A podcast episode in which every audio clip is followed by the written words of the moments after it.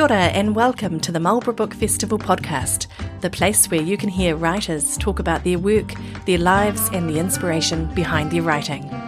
I'm Sonia from the committee behind the festival, and today I'm delighted to be introducing the wonderful Kate De Goldi and Susan Paris.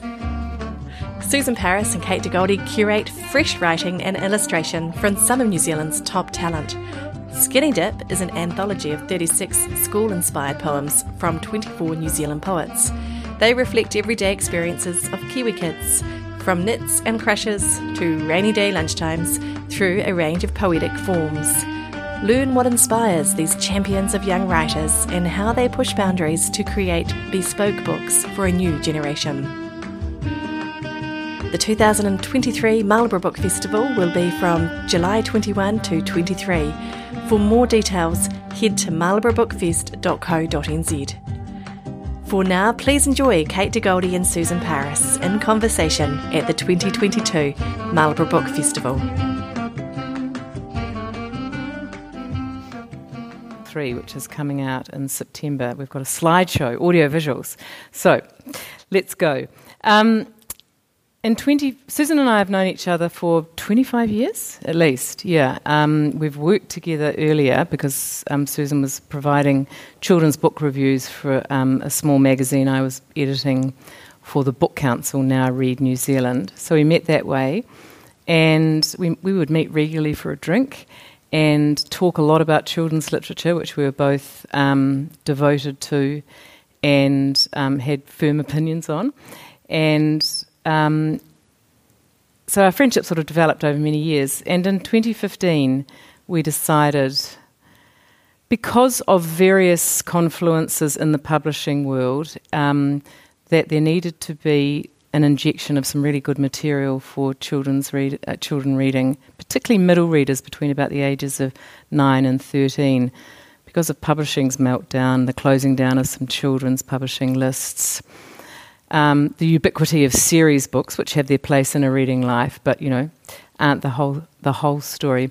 We decided that one of the things that was missing from the publishing um, spectrum was what used to be around a lot more those intermediary publications like miscellanies or magazines for children. I mean, New Zealand's had various of them over the years, there's been many overseas. They just weren't around anymore. And those publications filled um, a, a, need for two um, bodies of people the readers, short pieces, often, you know, things in different forms, but also for new writers. There, were, there had become almost no place that new writers could publish except in the school journal, New Writers for Children. And the school journal, I might say, has been the publication that has kept New Zealand writing for children alive over 50 years when trade publishing hasn't been working quite as well as it might. But we both remembered um, the annuals from our childhoods. How many here remember? Yes, um, yes. Usually it's people over about 45 who remember them.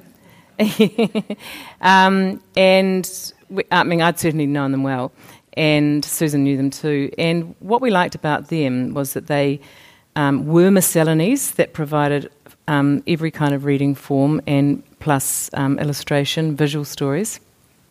We also remembered the Puffin Annual from um, the early 70s. There were two of them that were published and they were fantastic. So we set out not knowing at all what we were um, letting ourselves in for and published Annual 1, and that was in 2016. And then Annual 2 a year later, which almost killed us. And then we decided to have a rest, but also expand what we were doing because we also recognise that lots of new writers, really good writers for children, were finding it hard to break into print, into publishing. And it was quite difficult to get challenging and unusual work published. So um, we decided to ask writers that we knew who were really good um, if they would like to work with us and we would mentor them to publication. So in the interim, we have published a fantastic children's novel called Hazel and the Snails by Nan Blanchard, a Wellington writer. A prize winning, unusual text called Tūmeke. Tūmeke? Hashtag Tūmeke. That's right, hashtag Tūmeke, which is um, a. F- um, it defies description. It does defy description. That's why I was going. Eh, eh. Um, it's um, it's a story about a community in a city who decide to um, plan a celebration for Waitangi Day. And the story is told through every kind of medium you can imagine, visual and written. Um, and that won um, Best New Book at the Children's Book Awards. Yeah, and yeah. I'd also like to interrupt and say it was a design nightmare. Yeah, yeah, and that's another whole story. We'll let you know about that. Um, and then we published a book by Damien Wilkins, who has no difficulty getting published, but offered us his um, debut young adult novel, which won the Young Adult um, Novel of the Year at the Children's Book Awards as well. But um, what, I, what I want to do is ask Susan a few questions about the relationship between our publishing enterprises and what she does at the school journal because they are actually intimately connected. Our publishing wouldn't have happened without Susan, and it wouldn't have happened without the existence of the school journal. So, Susan, you have been um, uh, editing parts three and four of the school, school journal mm-hmm. for 15 years. And before that, you were an editor at um, Le- Learning Media? Yeah, working yeah. in the international team. Yeah.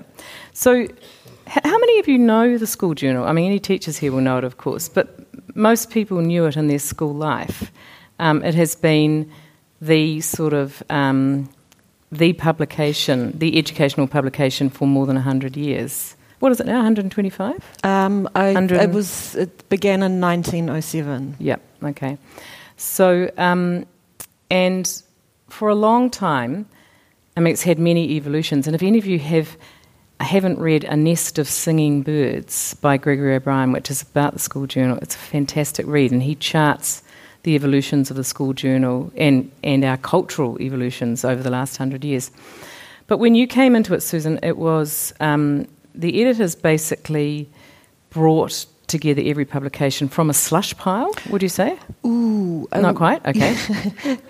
That's why I was she trying to avoid talk. the term slush pile. Yeah. Um, it was uh, unsolicited content. Yeah. Much, much better term. slush pile. Yeah, I didn't mean to demean that content. Yeah.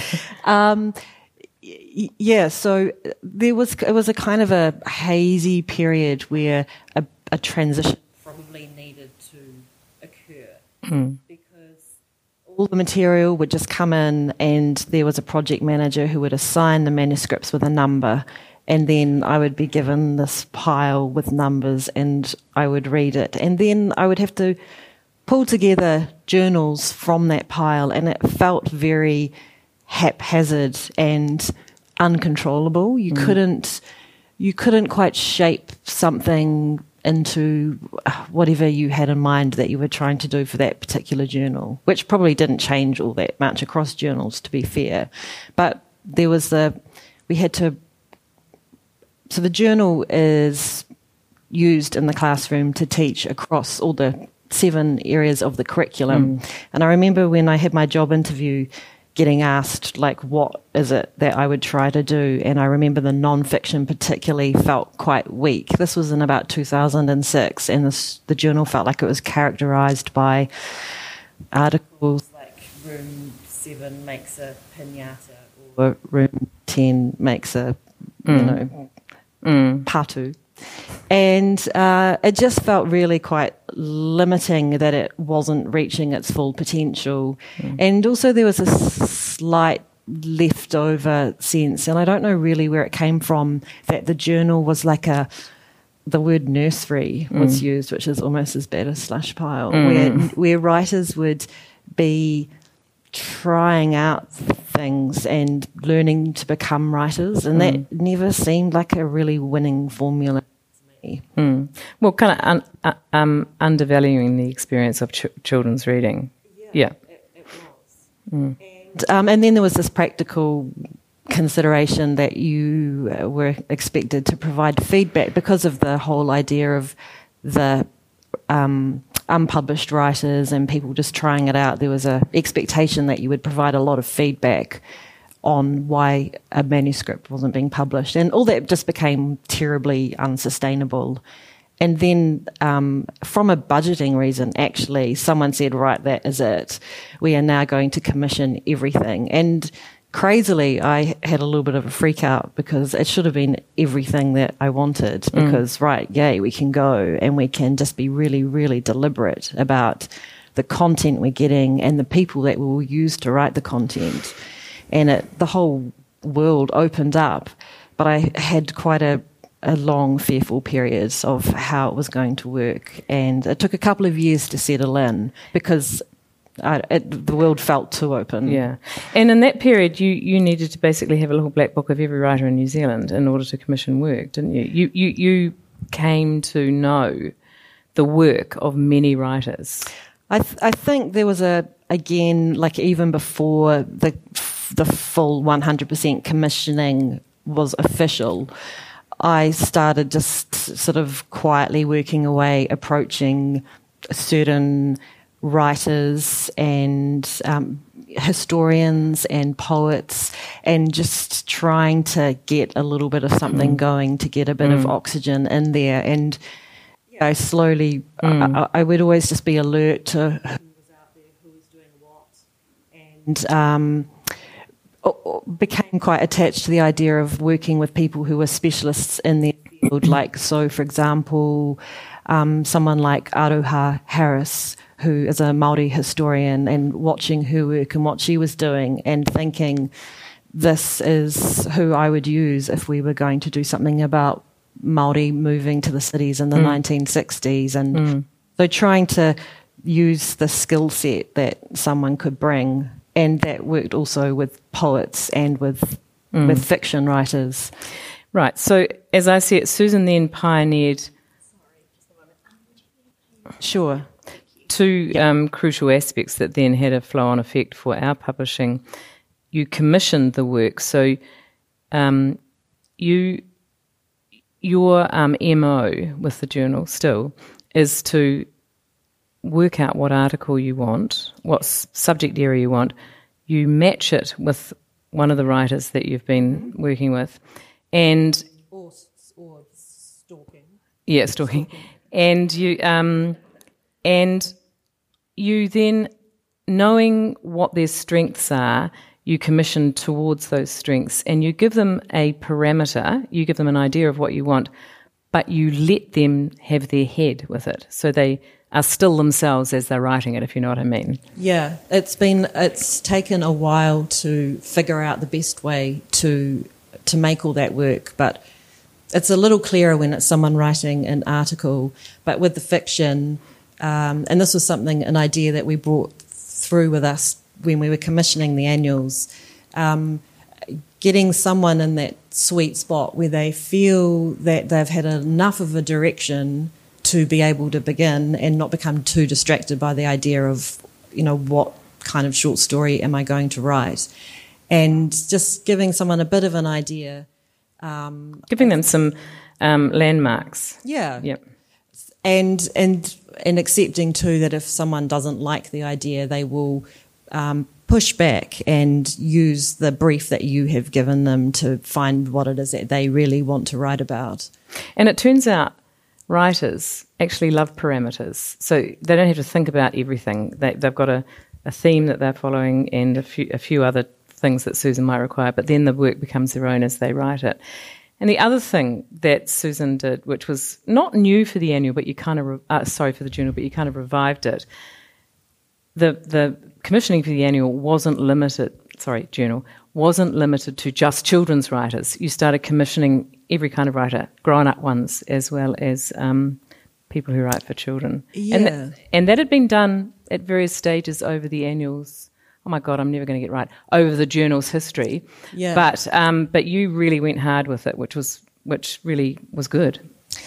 Uh, yeah, I think I just became really curious about um, what would happen if you asked people to write for children who had no experience writing for children. And we've talked about just, I suppose I was resisting the idea that there was a limited gene pool of who you could approach and who was a um, a pure children's writer. Kind, yeah, yeah something yeah. along those lines. And that often uh, it's true that a lot of the people that I would commission would say, oh, they would be a little surprised, I guess, about mm. what it was that I wanted and and how to actually go about it. And I always used to think that that was such a good thing because it meant they were just open to all they weren't working in a box or had any strong mm. ideas about what kids need or want or what was appropriate, and that they were finding their way into a piece of writing and taking the reader with mm. them and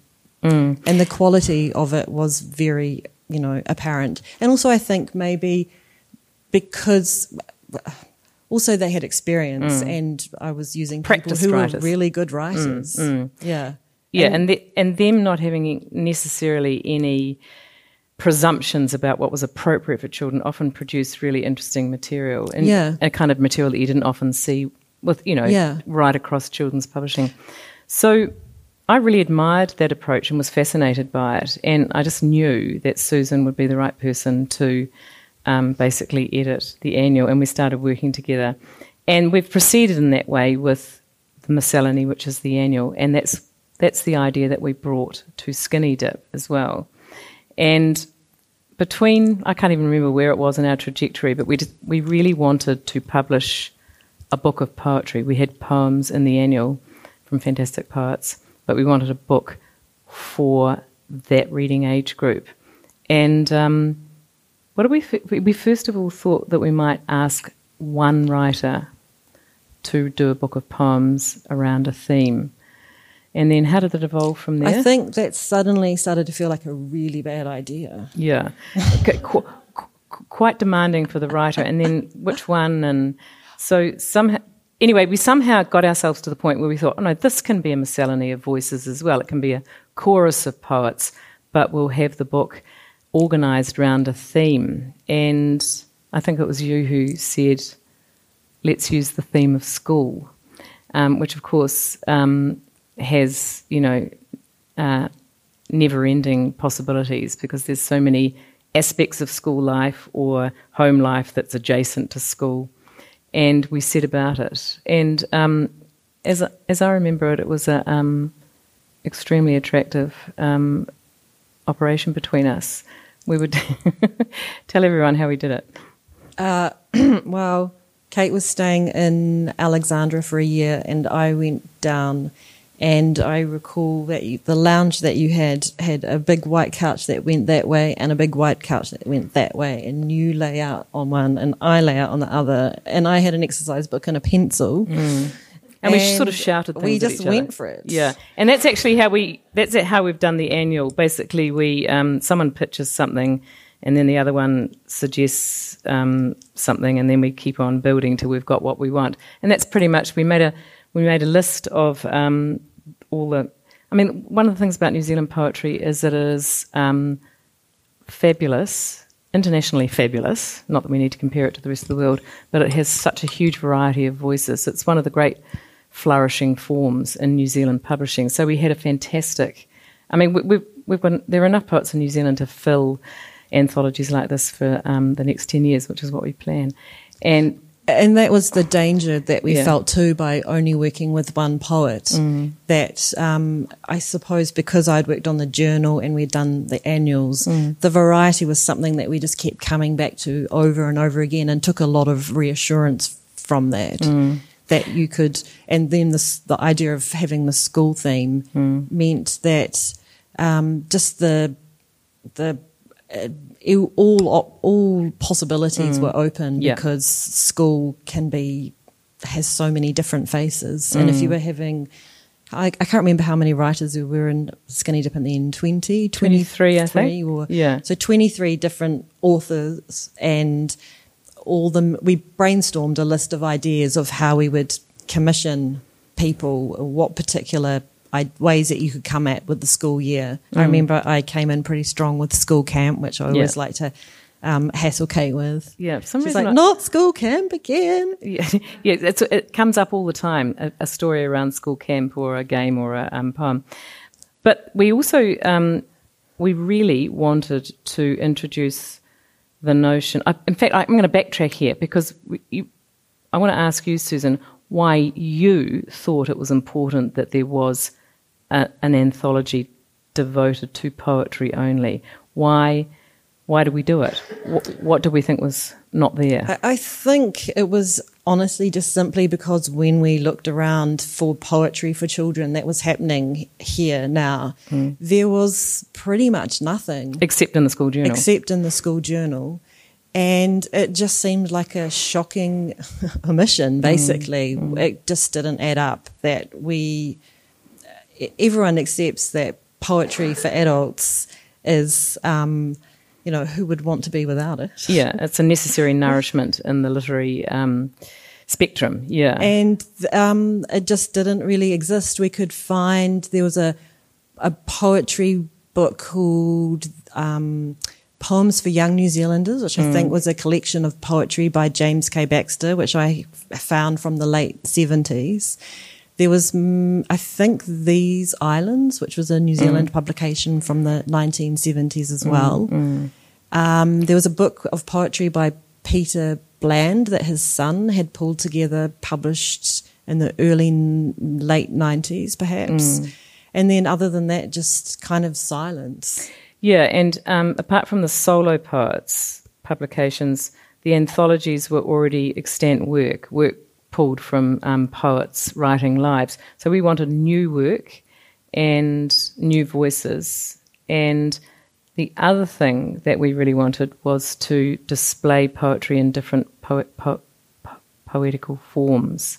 So everyone at school knows about the haiku and the acrostic, um, but we wanted to blow it wide open and introduce kind of difficult but fascinating forms like the pantoum the sonnet, the uh, rondel, the rondel, yeah, the hardest of all. Um, yeah, that was a good story. Um, so, so there were three things: new work commissioned around a theme and featuring different poetic forms, which have their own rules and organisational um, uh, rationales. But just to go back a little bit further than that, Susan, I mean, you you you actually um, had a kind of an immersion in poetry as a young child that is really only there for people who have done speech and drama. Yeah. So can you tell us about that? Because I didn't know this about Susan until quite late in the piece. Uh, yes. So when I was about seven or eight, when I probably should have been um, taught to play netball or hockey, um, my parents sent me along to speech and drama lessons, and I don't really know why they did it.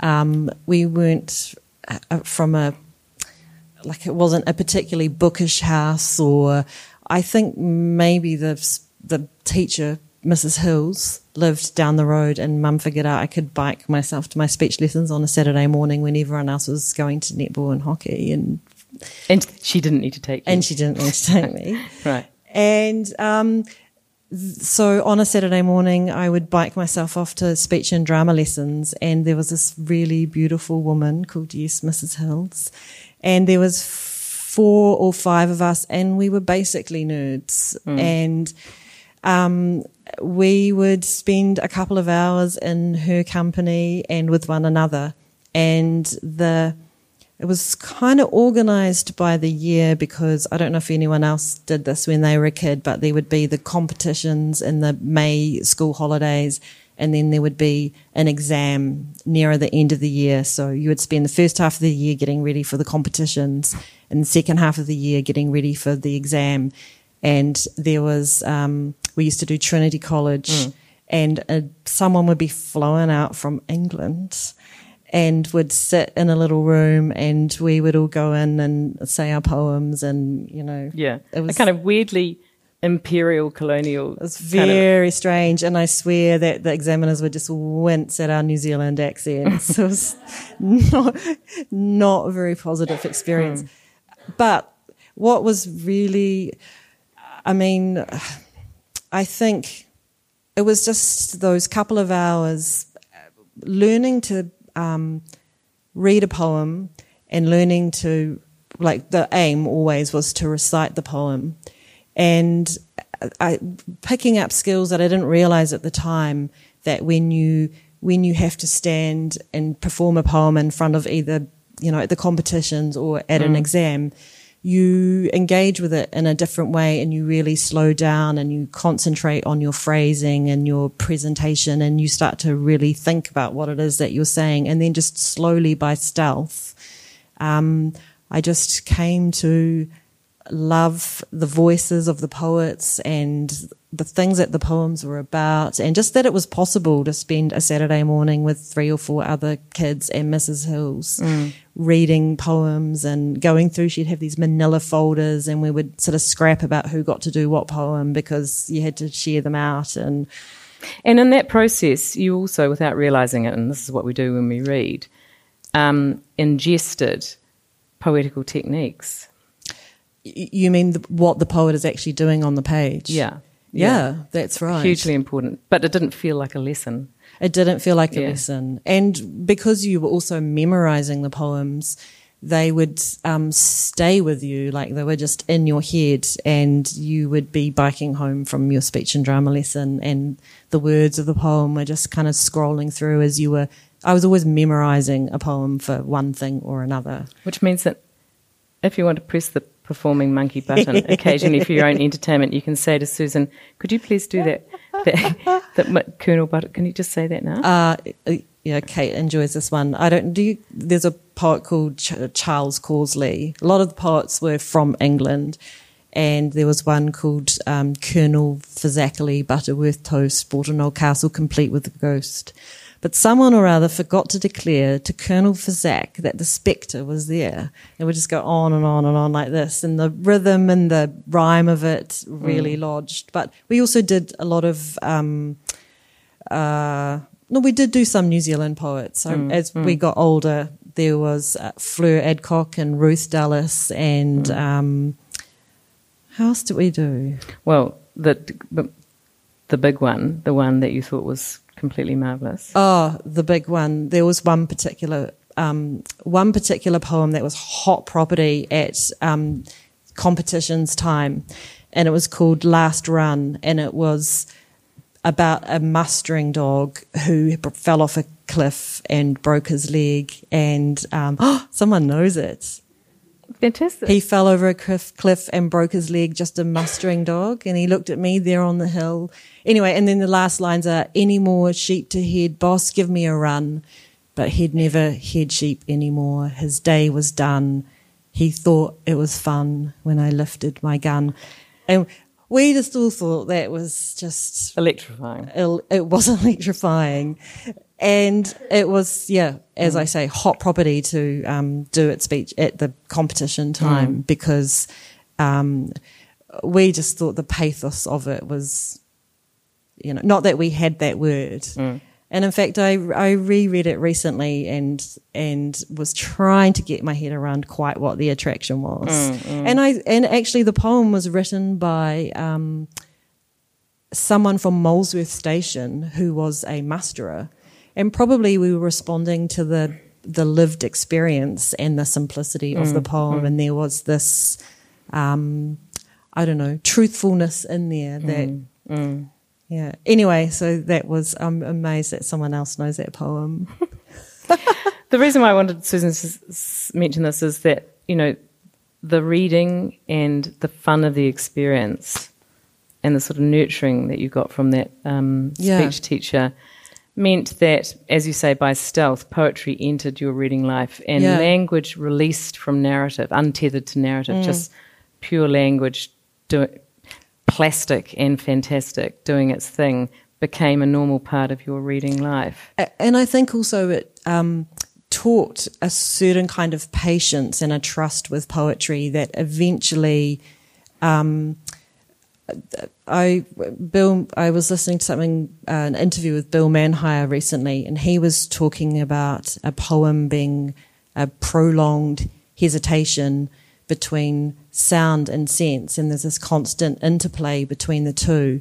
And it's almost like the meaning of a poem will come into fo- into focus for a little bit, and then kind of drift off and come back to you. And some poems eventually land mm. on the emphasis on the sound, mm. and others on the sense, and um, I think that was something we learned to become comfortable with, like mm. not always quite knowing. Like obviously the the um, sheepdog being shot was a pretty clear ending mm. and pretty clear what was going on. Mm. But there were many poems that we worked with and and learnt where it was about something else. And you learnt to live with that uncertainty yeah. and enjoy it on a language level initially yes. and a, a yeah. sonic level. And I suppose what we felt about poetry not being in the bloodstream of, you know, all the time of young people in New Zealand, um, you know, that's a major loss because it is teaching a number of things, and one of them is patience with reading. Mm. Not everything needs to be understood immediately, mm. and I think if we had, um, if we had one kind of submission statement, it is that idea that we need to learn how to read and be patient about sense, and it's an important thing for children. And we know that that's not happening a lot these days, but just because of the world that we live in. So um, we, we can't. Uh, yes. Oh, actually, there was one other thing I was going to say about that. Actually, like I, um, when my uh, when my children were born, I spent a lot of time, like like many hours every week, reading mm. to them, and it was reinforced again mm. to me. Um, my sister gave me when um, Jean was born the Opie rhyme book, mm. and that was something we read over and over to both our kids. And I can I just say this is June Opie and her uh, Iona. We decided. Sorry, Iona, not June Opie. No, June Opie was in the Iron Lung. Yeah, Iona. um, yeah, a, a, not poetry. A very famous pair of language yeah. ethnologists, weren't they? In yeah. a way, yeah, from England. And she she talked about. I actually read the um, preface to the book the other day, and she talked about how children are hardwired for mm. to to the sound, mm. and it, um, anyway, we would read this book to our kids, and by the time Jean was about two and a half, she could recite all this, it was a lot of it was mm. nonsense, mm. mm. as nursery rhymes mm. often are. Mm. And it made me realize that just there was some kind of alchemy going on. And I think she may have even performed it for you once. It was, there was one I that remember. I remember in particular and it went away down east, away down west, away down Alabama. The only girl that I loved best, her name was Susiana. We took her to the ball one night and sat her down to supper. The table fell and she fell too. And do you know this? Put, mm. put her nose in the butter, the butter, the butter, the holy margarine, two black eyes and a belly nose uh, and a jelly nose, and the rest all painted green. You know, she would just go on and on and on saying this, and it just made she was two and a half, it made absolutely no sense. But it was the the sound and the sonic pleasure, yeah. yeah. and the feel on the tongue, yeah, yeah. And if if if we were drunk enough, we'd get Jean, who's actually here, to recite it. But that would be awful for her. um, yeah. My guest this evening, Steve Braunias, is one of New Zealand's best known journalists and authors. Steve, welcome to the Marlborough Book Festival 2022 as an author, uh, I'm very lucky in being sort of sent around the country to literary festivals like this. And I kid you not, by the way, uh, Blenheim, and I think I've been to I've been to everyone except the one in Blackball. But uh, of all of them, uh, I've been here twice before, and this is the best. This is actually the best. Yeah, no, thank you. It's, it's just the vibe of it. It's really great. It's really welcoming and friendly. I had an interesting comment on it. Uh, I'm quite good friends with um, a musician called Shayne Carter. I, he said, "Oh, uh, what are you doing this weekend?" I said, "Oh, I'm going to um, going to Blenheim for the literary festival, the books festival." And he said, "Oh, New Zealand's best books festival." There you go. So, so all this, and I love poetry, and I, I, often Susan can articulate things that I haven't quite put into words, and the whole business about waiting for sense is something that I've always liked about poetry as well. Li- living with uncertainty, but enjoying it on a language level. So this is kind of behind what we were doing with Skinny Dip, but we also wanted um, it to be a lively publication in the classroom as well as in homes. I wonder, Susan, um, maybe um, you could give everyone a taste of what were you going to say? Of of the first poem. Well, yeah, I think actually a very perfect example of um, sense hovering and um, being fleeting is in a poem that was in Skinny Dip called Pot Plant. And I'm actually going to resist, there was a brief for the author for this, but I'm going to resist telling everyone. Um, so this is by Rata Gordon, and it is a pantoum. And I won't go into the details of pantoums, but suffice Excellent to say notes it's about form at the back of the book. Yeah. Something small and hot went boom. Through silky stars outspun earth, cells formed membranes, blue green bloom, forest towered, fluff gave birth. Through milky stars outspun earth, remember when the asteroid hit? Then forest flowered, apes gave birth, over wastelands new life knit. Remember when the asteroid hit? Then wolves changed rivers, whales weaved over deep sands, new life knit. Later came these plastic flowers. Dams changed rivers, highways weaved, cells formed membranes, fungi bloomed. Later came these plastic leaves. Something small and hot went boom. And it has the most beautiful music. I'm sure I didn't do it justice.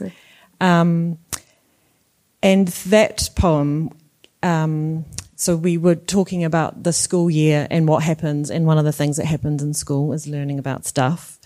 And um, I remember one night having a conversation about the Big Bang. And um, again, going back to Jean, she was, I remember her saying, I hate the Big Bang because she just couldn't understand it. And we really liked that idea. Um, and so Rata's brief was to write about the Big Bang. And when you know that and you revisit the poem, e- eventually there's these little pieces of information that you can um, see it coming into focus. And what's actually Yeah, things start to cohere. Yeah. yeah. yeah. But first of all, as you say, it's music. Yeah. yeah. So that was going on in the anthology. It was super fun making up the um, or dreaming up the different subjects that we wanted people to address. Um, we we needed to have across the um, anthology different moods, different voices. We needed to, depending on the age of the poets, some of them were a long way from school. So one of the ways around that was to make sure that they didn't have to address absolutely contemporary matters about school, but perennials. But we did have a. We It, it was surprising how you could come up with ideas that you didn't have to be just out of school No. to make it work. There's Like the. Big Bang is Yeah. a good example, right? Yeah, subject matter. Yeah. Um, but, um, separate to that, but aligned, there's a, there's a poem in there about um, YouTube school um, by um, Co- uh, um. Yeah. Yeah, um, and I mean that's very contemporary, obviously. But in another way, it's speaking to the fact that we're always learning through distraction and our own pathways. So there's a lot going on in the um, book. It's absolutely full. Susan was just saying yesterday, rather regretfully, I think we could have done with about six more poems. I don't know how you hit on six, but I just- this is- yeah. Um, Susan, um, Actually, maybe another thing to say about the book too is like it's divided into school terms. So um, the variety felt like it needed to be harnessed and perhaps given a little bit of sense. So then we hit on the idea that um, you know term one, two, three, four. Each one has its own um, recurring events. Um, buying school stationery in the first term, um, new teachers, social social stuff being sorted out in the classroom, playing cricket or summer sports, and then the second term, um, I can't, second and third terms we. The winter um, terms. We the winter terms. There's a there's a poem by Linley Edmeades about being stuck in the classroom over a rainy lunchtime. Um, there is in the third term my school camp poem found its way, which I was very pleased about. my resistance broke down. Yeah. So um, that worked quite well, like as well as the different forms and the different voices um, and all the different experiences of school, having that arc and shape was, I think, something that settled it Held it into a together, yeah. settled it into a shape that helped it make sense. And in fact, the there's actually term the titles term one, two, three, four are throughout the book. Mm. Um, and then there's things, random things that have got nothing really to do with the school year, like the class pet. Uh huh. Do you want to read that one? Oh, I do. I didn't mark that one actually. This one um, also has a slight mystery about it. So um, I remember seeing a often a classroom has an empty tank, and um, there was one in the- Because the fish has died. Bec- yeah, or whatever's going on. Yeah, or someone hasn't um, had time to go buy something to put in it. Um, so Oscar Upperton, who is a, a young uh, Wellington-based poet, we asked him to write a series of tanka, and um, his uh, his theme was uh, I think we just said class pet or maybe class frog because we're a bit obsessed with frogs at the moment Yeah. And he wrote a poem called "Eulogy for the for the Class Frog." This is a sad day. Is that what I meant to say? Guess she was okay. Now she's gone away. Hooray! Sorry, can't hide my delight. I know you're all quite sad, but can I be forthright? Her tongue gave me frights, flicking, flying in the night. It's not a big secret why today I won't cry. Why this is no sad goodbye. The class frog and I never did see eye to eye because I am the class fly. That's good, eh? Yeah. We had no idea he was going to write a poem No. from the perspective of a fly. And and that I mean, and that's one of the great um, blessings of commissioning, and especially when you trust your people, Yeah. You know that they will surprise you as well. So we're kind of learning. He really got away on us. yeah, yeah, he's done that more than once. um, I would like to read um, one of my favourite ones, which is um, by, oddly enough, Oscar's father, Tim Upperton. Uh, uh, yeah. But It is- actually it bef- is. It is. but father son duo. Actually, before we do that, and I'm going to um, ask for questions in a minute, Susan. d- Um, before we do that, why don't you quickly read? No, let's leave that. Why don't you quickly read Tim's initial poem for us in the annual because it's such a beautiful um, example of um, a commission becoming more than the sum of its parts. Uh, Have you, have you got it available? Yeah, it's on my phone, which is suddenly feeling super dangerous. Okay, I'll read that then, um, and I can find No, it. no, no, I'll fuss around and try and find it while you do. You want to Okay. read the school caretaker one? I do You? I know because um, I, I really love. I really love the idea of the school caretaker, who's an absolutely crucial part of school, but is often sort of on the edges. Kids have sort of glancing relationships with the school ta- caretaker. They're a real presence, but they're a kind of a recessive presence. And so we asked Tim to, um, to write about the school caretaker using the form of a villanelle, which, like the pantoum, has repeating lines coming back at different points. I get up at dawn, one of those early wakers. At the school by six, I work unseen, which is how I like it. What I make is soon unmade. I guess my mistake is I take care. The ground's so neat, tidy, and green, but here they come, the troublemakers. They trample all over my fine green acres. The enamel in the toilets gleams. It's clean, but not for long, not with these jokers. I come from a long line of caretakers. The kids are all right. They're okay. I mean, when I forget where the spade or the rake is, they'll find it for me. On my birthday, a cake is prevent- presented by the food tech class in the school canteen. It's sometimes a flop, but I thank the bakers. And the cake has green icing, and for my sake, a tiny lawn mower and a tiny seated figurine, a bit like me, with its tiny cap, its red windbreaker. They know I care. I'm the school caretaker. Have we got time for um, the early one, or do you want oh, to? no, you I've, have got a better idea Okay, actually. cool. Yeah, this, Um, this usually happens, by the way. I'll suggest Oh. something, and she's always right. Oh, That's so mean. um, um, James Brown is someone who we um, really, really love working with and go back to many, many times.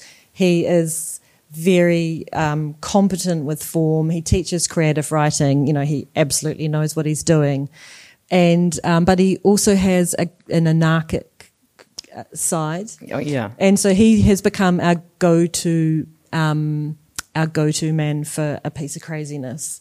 And he is in um, Skinny Dip writing an acrostic poem, and he is also in the um, the annual. The third annual is coming out uh, in September, and this here is a great example of what he does and um, why we love him. So his his brief, we Kate had the Encyclopedia Britannica, the V. Only the volume V. V, That's volume the only one I V. could salvage.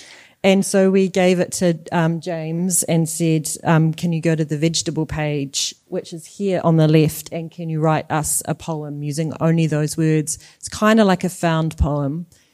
Um, and these highlighted sections, so this is the page from the Encyclopedia Britannica. These highlighted sections are the words that he put together, and in that order, running order. And this is what he came up with on the right vegetable culture. Of the more important vegetables, all except the rutabaga have been cultivated from early civilizations. Some have been changed, some have been so changed that their wild ancestors can no longer be identified with certainty. Muskmelon is intolerant at maturity. Okra interacts with onions and may alter the ratio of male to female horses. Best line. There are no reliable estimates. Cool crops desire sweetness. Cooking renders the plants palatable, but also unintentionally serious. Herbs, insects, pests, and rainfall have steadily increased vegetable culture. the land is intense. Yeah. Um, this might be this might be a good um, time to ask if anyone wants questions, and then we're, we're going to at the end give you a little preview of Annual Three. Do you have any questions? Yeah.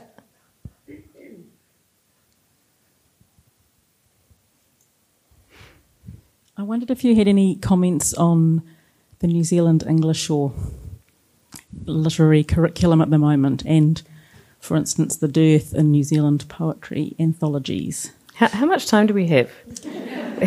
we could talk for half a day about our feelings about that. Susan's a l- little bit compromised by serving the curriculum through the school journal. Have you got anything to say, Susan? Um, do you mean the the curric- like the curriculum refresh? And I actually don't. No, well, I'm thinking of the older one. I haven't seen the re- refresh, but um, yes, the curriculum for teaching children about. I'll just say one thing. No, you go. Yeah, no, um, I, I think um, I'm. I, I kind of hate bagging the curriculum, but I feel very frustrated by it, um, and I think um, the sort of um, capaciousness of the ideas means that um, you have to be a really inventive teacher, and you have to think all the time about how to work within the curriculum. But there's a whole lot of really basic things that you can also leave out if you don't want to do them, and poetry is one of them. And I think, I think, and we- we've talked about this a lot. You know, lots of people don't read poetry, so it's really hard to teach it if you don't, if you're not familiar with it. Um, you have to practice it. It's like learning a musical instrument. You know, you have to get used to it and familiar with it and comfortable. And it can be a mar- when I, when I teach creative writing, I only use poetry to um, you know because it's got all the writing techniques in the world and it's got its whole own universe of language.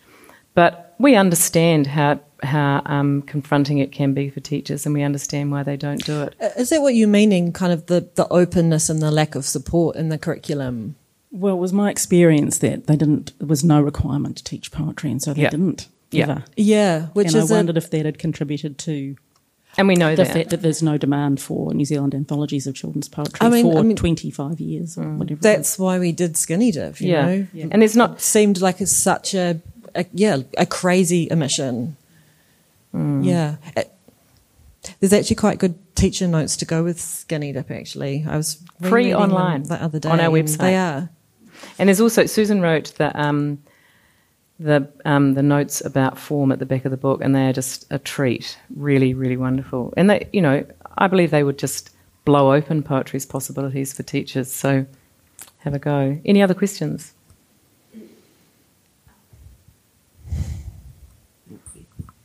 I've actually got two questions. Yeah. Susan, first of all, how much feedback do you get on the journal from schools and school age kids?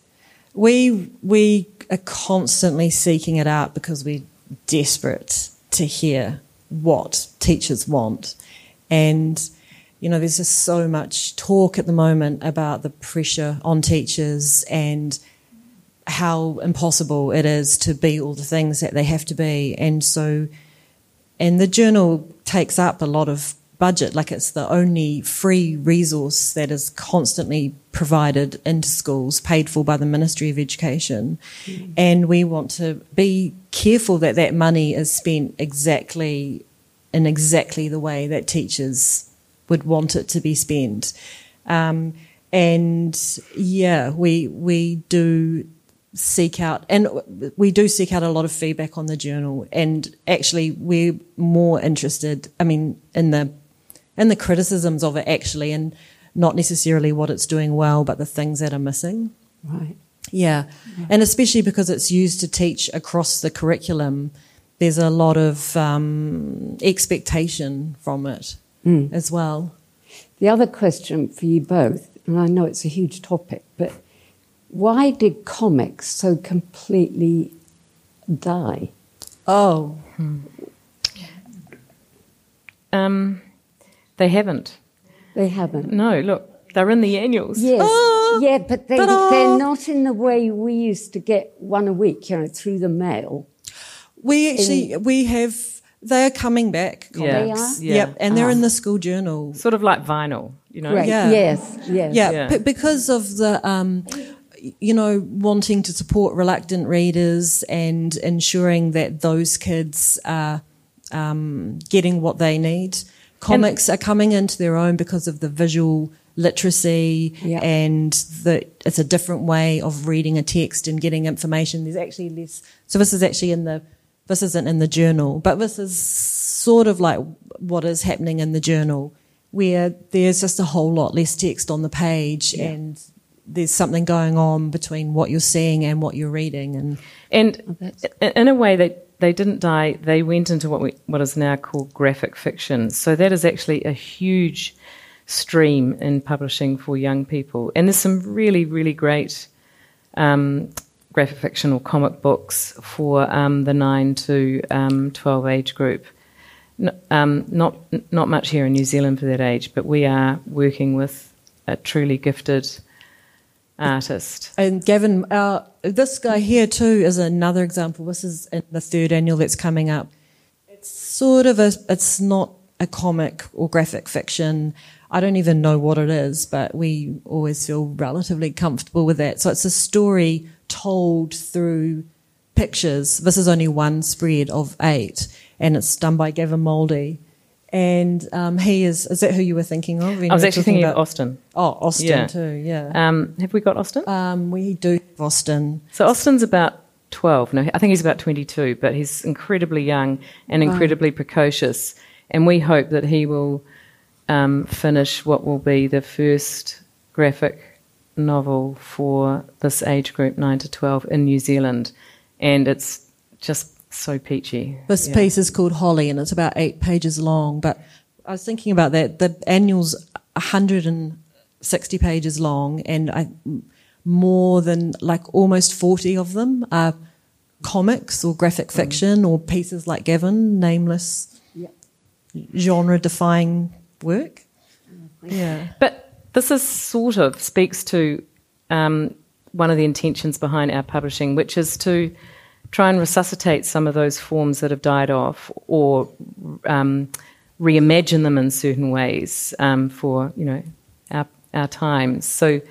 Um, it's a really good question, um, and some of it's to do with economics as well. Um, you know, there was a whole industry around weekly comics, and it just probably television might have changed that. They're much. also uh, quite expensive Yeah. to make, like the Yeah. printing of them and the, the print specs. Are, Mm. it, yeah, it's not a cheap thing to do. Susan, do you want to flick through um, just to give you a taster for the annual? And then I think it would be really good if Susan finished the session in two minutes by reading the final Um, final poem. yeah, so this is just, we thought you guys might be interested in some of the upcoming content in Annual 3. So there was the poem by James Brown, The Vegetable Craziness.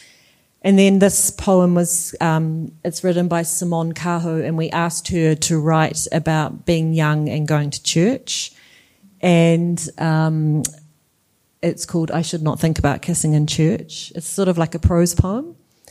Uh, there's uh, short stories, which we always have in all of our annuals. Backbone, would we say? Yeah, I think so. Um, the oh, so one of the graphic pieces is an adaptation of The Champion by Maurice Gee. Classic comic. Classic New Zealand. We we sort of did get it into our heads that each time we would do an annual, we would adapt a classic New Zealand novel that was out of print and um, make a rod for our own backs. It's a should say. huge, huge enterprise. Um, and there is the you know the Gavin Mouldey piece. Um, uh, we've dabbled explicitly in satire this year and named it as satire on the contents page. And this is um, how would we describe this piece? Um, it's a um, Homage. an homage to um, the un, the lost women, um, the lost great women of New Zealand history, who may or may not have existed. but they probably didn't exist, like Alison Espiner. Yeah, a librarian espionage agent. Um, another an, another idea that we've carried through from all the annuals are, um, I, I guess, stories told through. It's not quite. Actually, this is a, a like dictionary invented dictionary idea. So in the in the first annual, Kirsten McDougall wrote a dictionary of words that you need for a car trip when you're stuck with your family in a small space for a long period of time. And this one was the words that you need when you find yourself unwell and stuck at home. It's very, it was, this is the cutest thing we've ever done. I said to Kate, oh my God, we've done cute. It's and, um, there's very, a lot of examples of um, narratives in untraditional forms in the annual. Um, we, we we like to play with the idea of story in different ways. Uh, this is a piece, uh, a, a more serious piece about um, climate change, basically. And the opening is quite dire, but it gets better after this. And uh, in the in the second annual, we did something a whole lot more feckless, like how to be a rock star. So we thought we should change it up and um, tackle Have some moral seriousness, have some moral seriousness.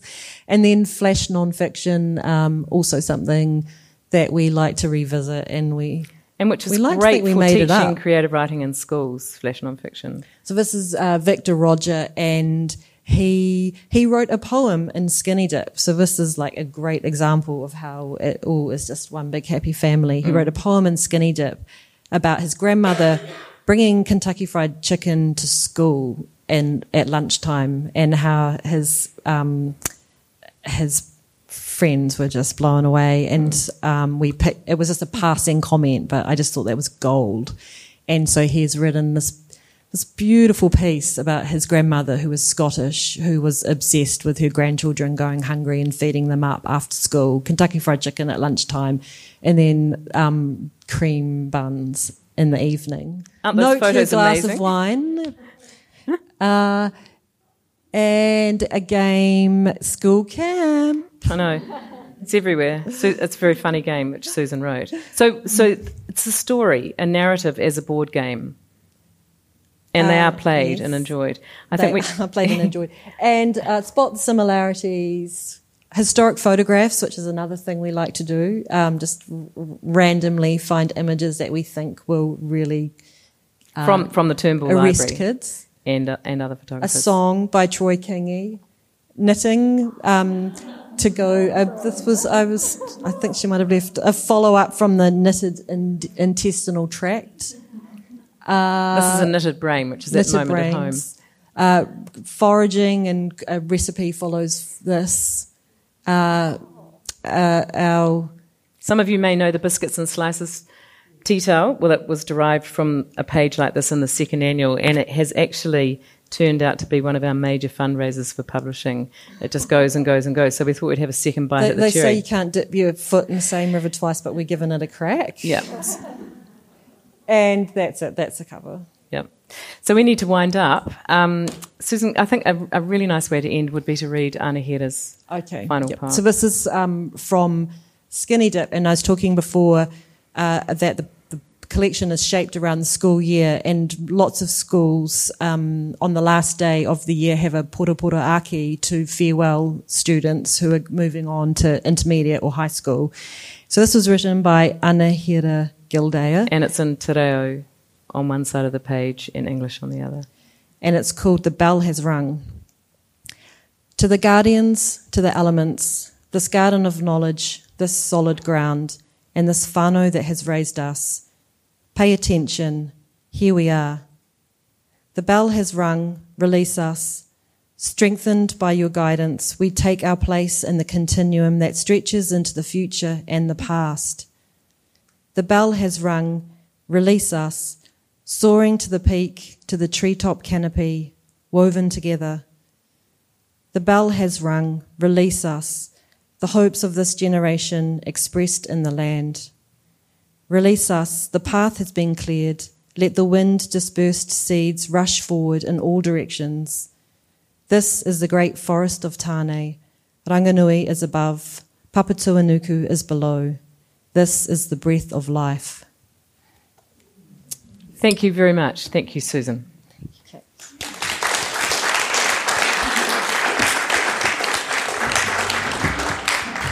And skinny dippers for sale outside. That was Kate De Goldi and Susan Paris in conversation at the 2022 Marlborough Book Festival. A big thanks to all the writers that have supported the festival, as well as the audiences that attended in person or listened online. If you'd like to learn more about the event, head over to marlboroughbookfest.co.nz. And if you've enjoyed this podcast, please subscribe so you don't miss an episode. Thanks for listening.